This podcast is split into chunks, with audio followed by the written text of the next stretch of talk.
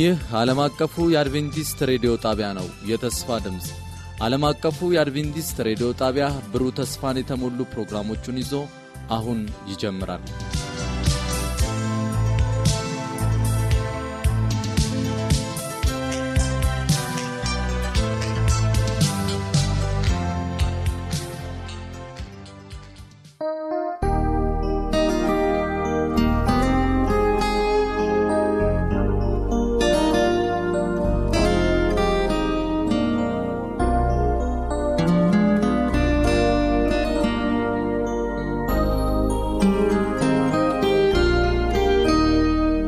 ከዓለም አቀፍ አድቬንቲስት ሬዲዮ ዘወትር በዚህ ሰዓት እየተዘጋጀ ወደ እናንተ የተወደዳችሁ አድማጮቻችን የምናደርሰው የተስፋ ድምፃችን ነው።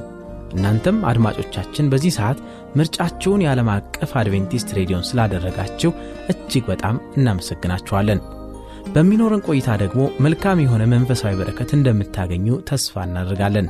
አድማጮቻችን ዛሬ ወደ እናንተ የምናደርሰው ልዩ የሆነ የመጽሐፍ ትረካን ይሆናል። ጌታ ቢፈቅድ ዘወትር በዚህ ሰዓት ለሚመጡት ተከታታይ ሳምንታት ይህንን ትረካ ይዘንላችሁ እንቀርባለን። መልካም የበረከት ጊዜ።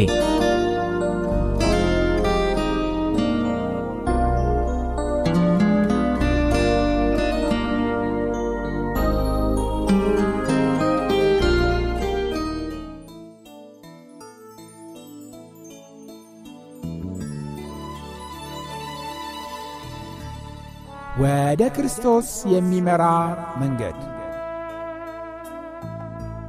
ጸሐፊ ኤለን ጂ ትርጉም የትንቢት ቃል የወንጌል አገልግሎት። ተራኪያን የተስፋው መልእክት አገልጋዮች።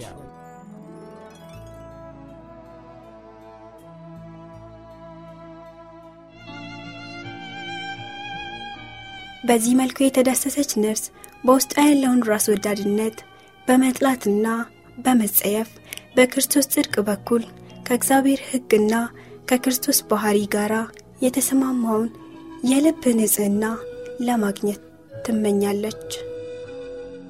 ጳውሎስ በሕግ የሚገኘውን ጽድቅ አስመልክቶ ሲናገር እንዲህ ነበር ያለው፣ ሕግን በመፈጸም ስለሚገኝ ጽድቅ ያለ ነቀፋ ነበርኩ። ፊልጵስዩስ 3 ስድስት ነገር ግን መንፈሳዊ የሆነውን የሕጉን ባህሪ ባስተዋለ ጊዜ የራሱን ኃጢአተኝነት ተመለከተ። የሕጉን ፊደል አይቶ ሰዎች ለውጫዊ ሕይወታቸው በሚሰጡት ደረጃ መሠረት ጳውሎስ ከኃጢአት የታቀበ ሕይወት ነበረው ማለት ይቻላል። ነገር ግን ወደ ጠለቀው ቅዱስ ሕግ በተመለከተ ጊዜና በእግዚአብሔር እንደታየው እርሱም ራሱን ሲያይ በተዋረደ መንፈስ አጎንብሶ እንዲህ ሲል ኃጢአቱን ተናዘዘ። ሕጉ ሳይኖር ሕያው ነበርኩ፣ ትእዛዝ ከመጣ በኋላ ግን ኃጢአት እያሆነ እኔም ሞትኩ።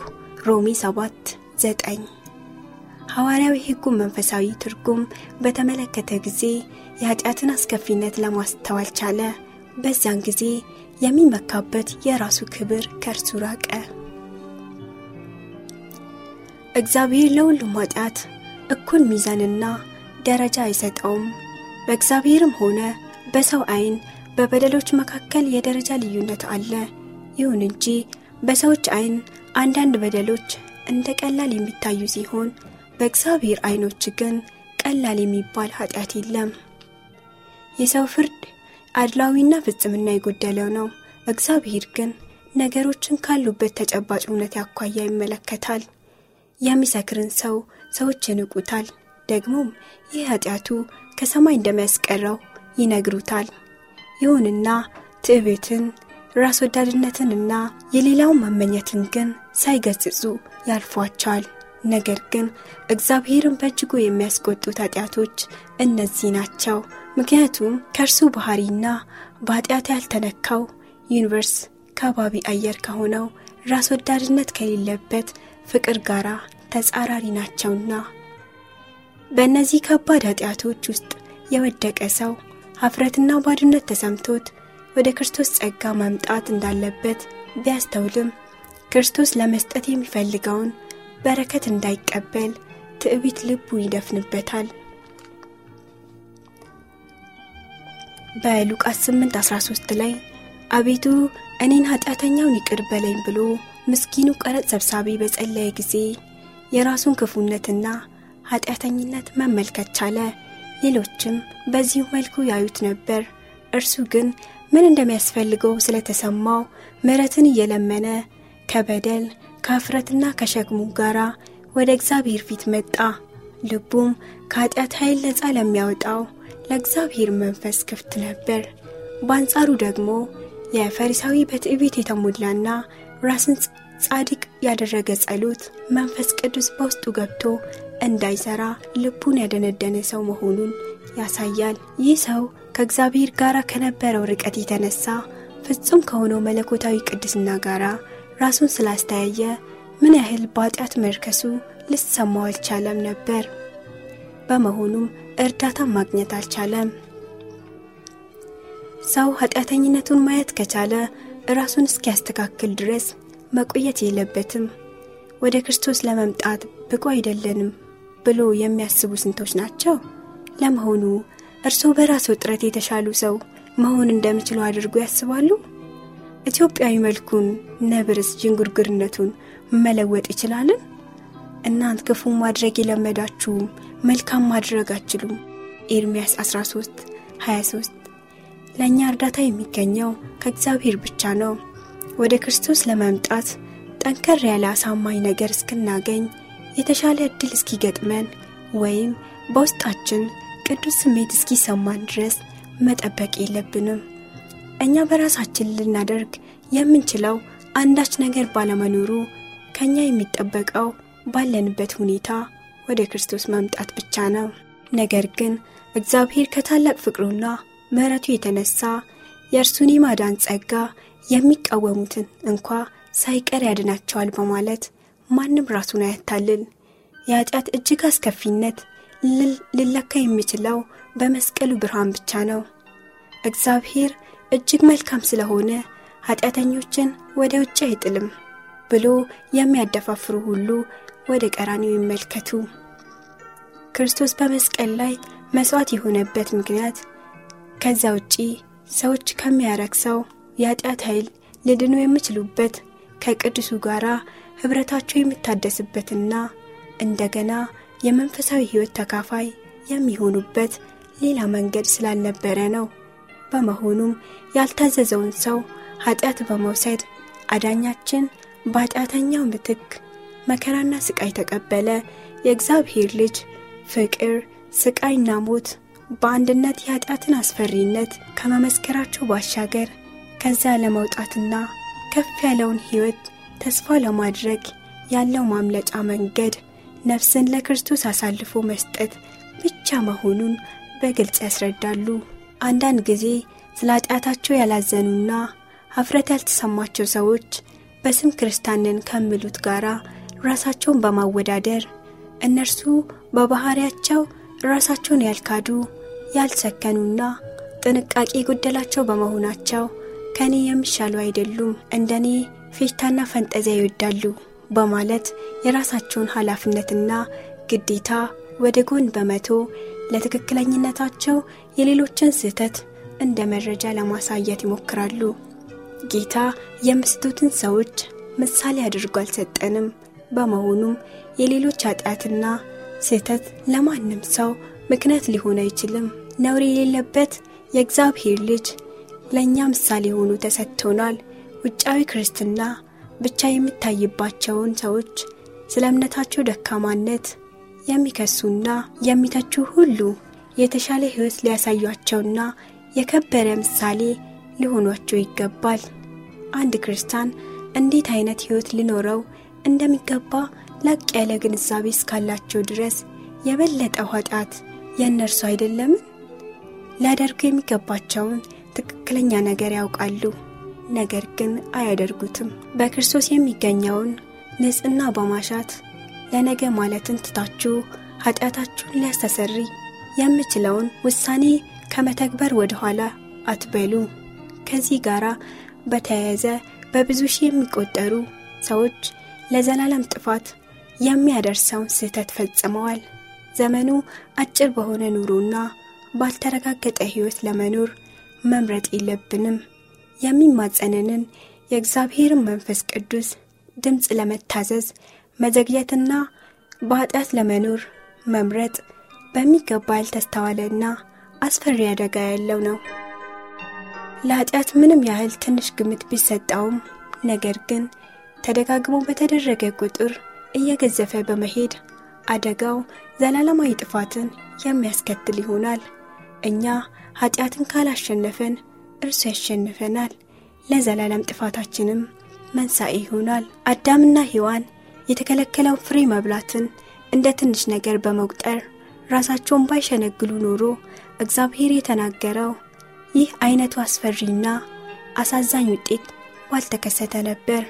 ነገር ግን ይህ ትንሽ ነገር የማይለወጠውን የእግዚአብሔር ቅዱስ ሕግ መተላለፍ ስላመጣ ሰብአዊ ፍጡር ከእግዚአብሔር ጋር አለያየው። የሞትንም ደጃፍ በመክፈት ልነገር የማይቻል ዋይታን በዓለማችን ላይ ያመጣ። ከሰው አለመታዘዝ የተነሳ ከዘመን ወደ ዘመን የማያቋርጥ የጣር ለቅሶ ከምድራችን ሽቅብ ወደ ላይ ሲወጣ ኖሯል። ኃጢአት ባስከተለ ውጤት የተነሳ እነሆ ፍጥረታት ሁሉ በአንድነት ሲያቃስቱና የሕመም ስቃይ ሲደርስባቸው ይስተዋላል። ሰማይ እንኳ ሳይቀር ሰው በእግዚአብሔር ላይ ያደረገው የአመፃ ውጤት ተሰምቶታል። በዚህም ቀራኒዮ መለኮታዊን ሕግ ለተላለፉ ማስታረቂያ ይሆን ዘንድ ለተጠየቀው አስደናቂ መሥዋዕት መታሰቢያ ሆኖ ይኖራል። ስለዚህ ኃጢአትን በጭራሽ እንደ ትንሽ ነገር አንቁጠረው። በሰው ውስጥ የሚከሰተው እያንዳንዱ ሕግን የመተላለፍ ድርጊትና የክርስቶስን ጸጋ ችላ ማለት ወይም የመቃወም ተግባር ልብን ያደነድናል፣ ፈቃድንም ያዳክማል፣ አእምሮንም ብልሹ እያደረገ ማስተዋልን ያደነዝዛል። ይህም አንድ ነፍስ በክርስቶስ ለመማረክ ያላትን ዝንባሌ ዝቅተኛ ማድረግ ብቻ ሳይሆን ሩሩ ለሆነው መንፈስ ተማጽኖ ራሷን ለመስጠት ያላትን ችሎታ በእጅጉ አናሳ ያደርገዋል። ብዙዎች የቀረበላቸውን የምሕረት ግብዣ በማቅለል የሚመርጡትን ክፉና የተሳሳተ አቅጣጫ በማንኛውም ጊዜ መለወጥ እንደሚችሉ አድርጎ ያስባሉ። በዚህም የተረበሸ ሕሊናቸውንና አስተሳሰባቸውን ለማረጋጋት ይሞክራሉ። ስሜታቸው ግን አሁንም ገና በዛ ሁነቴ ውስጥ ተማርኮ ይገኛል። የጸጋም መንፈስ ንቀው ሁሌንተናቸውን ለሰይጣን ካስገዙ በኋላ አስፈሪ ነገር በገጠማቸው ጊዜ በቅጽበት ክፉ መንገዳቸውን መለወጥ የሚችሉ ይመስላቸዋል። ይህ ግን በዋዛ የሚሆን አይደለም።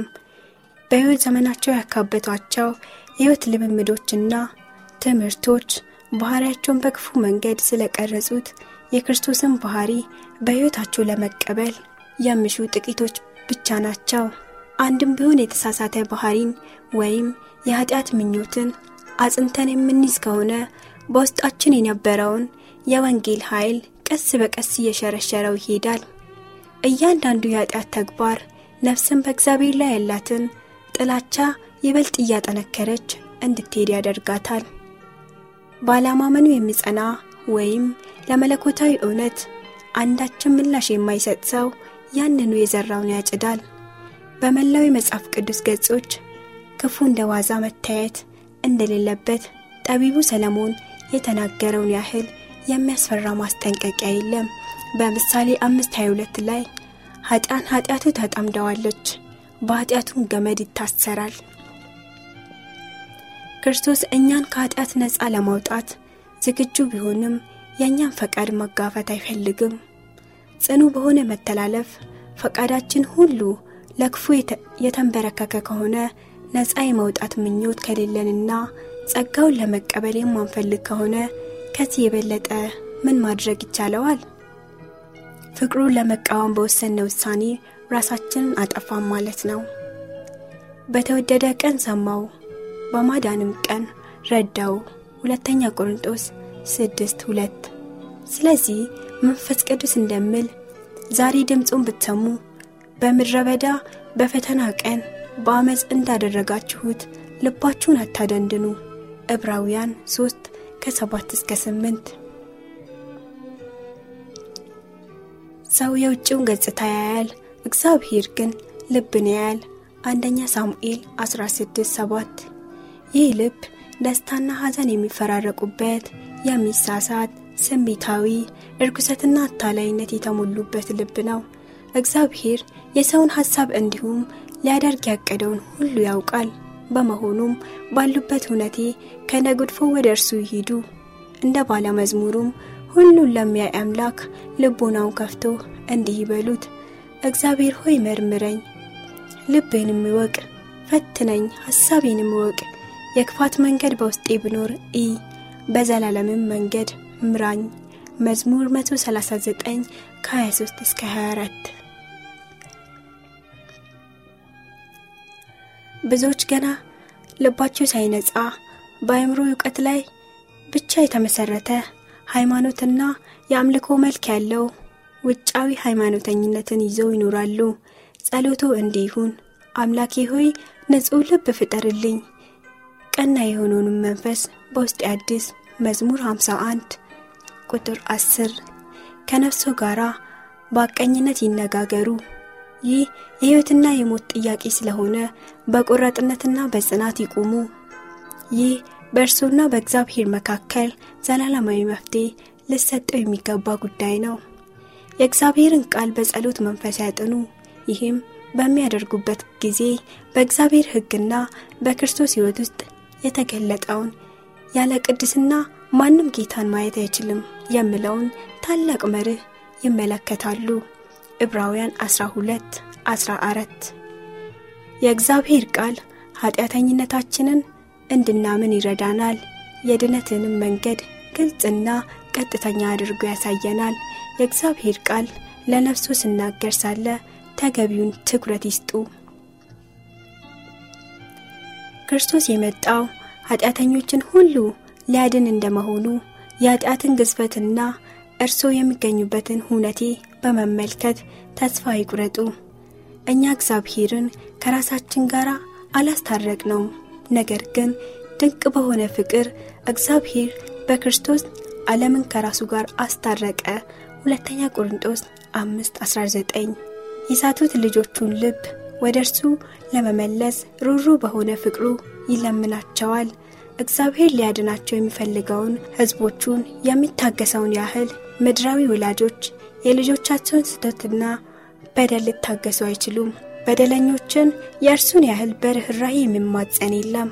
ከቀናው መንገድ ላፈነገጠው ነፍስ እንደ እርሱ አይነት የርኅራኄ ልመናን ያፈሰሰ አንዳችም ሰብአዊ ከንፈር የለም። እርሱ የሰጠን ተስፋና ማስጠንቀቂያ ሁሉ ልነገር የማይቻል የፍቅር እስትንፋስ ነው። ትልቁ ኃጢአተኛ እርስዎም ሆኖም ሰይጣን ልነግረው በመጣ ጊዜ ሽቅብ ወደ ያዳኘው ኢየሱስ በመመልከት ስላስከፈለ ዋጋ ይናገሩ። ይህም ወደ እርሱ የብርሃን ጨረር እንዲመለከቱ ይረዳውታል። ኃጢአቶን ይመኑ፣ ለጠላትም ክርስቶስ ኢየሱስ ኃጢአተኞችን ለማዳን ወደ ዓለም መጣ። አንደኛ ጢሞቴዎስ 1 15 ብሎ ይንገሩ። እርሶ የሚድኑት ወደር በሌለው ፍቅሩ ነው። ኢየሱስ ሁለት ተበዳሪዎችን አስመልክቶ ስምዖንን እንዲህ ሲል ጠየቀው። አንድ ሰው ከጌታው ጥቂት ገንዘብ ተበደረ፣ ሌላው ደግሞ ብዙ ገንዘብ ተበደረው። እናም አበዳሪያቸው ሁለቱንም ይቅር አላቸው። ታዲያ የትኛው ተበዳሪ ይበልጥ ጌታውን ይወድ ይመስልሃልን? ስምዖንም ስመልስ ብዙ ዕዳ የተተወለት ይመስለኛል አለው። ሉቃስ 7 43 የኃጢአተኞች ቁንጮ ሆነን ሳለ ይቅር እንባል ዘንድ ክርስቶስ ለእኛ ሞተ። ክርስቶስ ስለ እኛ በአብ ፊት ይታይ ዘንድ የከፈለልንን መሥዋዕትነት ብቁ ነው። አብልጦ ይቅር ያላቸው ሁሉ አብልጦ ይወዱታል። ለዘላለማዊ መሥዋዕቱና ለታላቅ ፍቅሩ ከዙፋን አጠገብ ቆሞ ያወድሱታል። የእግዚአብሔርን ፍቅር በሙላት በምናስተውልበት ጊዜ የኃጢአትን አስከፊነት በሚገባ እንረዳለን። ከእግዚአብሔር ዘንድ ስለ እኛ የተዘረጋውን የፍቅር ሰንሰለት ስናይ ክርስቶስ ለእኛ ስለ የከፈለውን ዘላለማዊ መሥዋዕትነት ስንረዳ ሻክሮ የነበረው ልባችን እነሆ በፍቅሩ ይቀልጣል።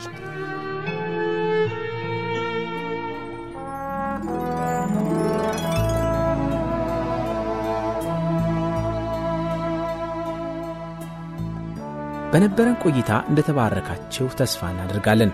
ቀጣዩን ክፍል ሳምንት ይዘን እንደምንቀርብ ቃል እንገባለን። ለሚኖራችሁ ማንኛውም አስተያየት የስልክ መስመራችንን መልእክት ሳጥን ቁጥራችንን ዓለም አቀፍ አድቬንቲስት ሬዲዮ የፖስታ ሳጥን ቁጥር 145 አዲስ አበባ በማለት ደውሉልን፣ ጻፉልን ስንል ልናስተናግዳችሁ በደስታ በመጠባበቅ ነው። ጌታ ኢየሱስ ይባርካችሁ።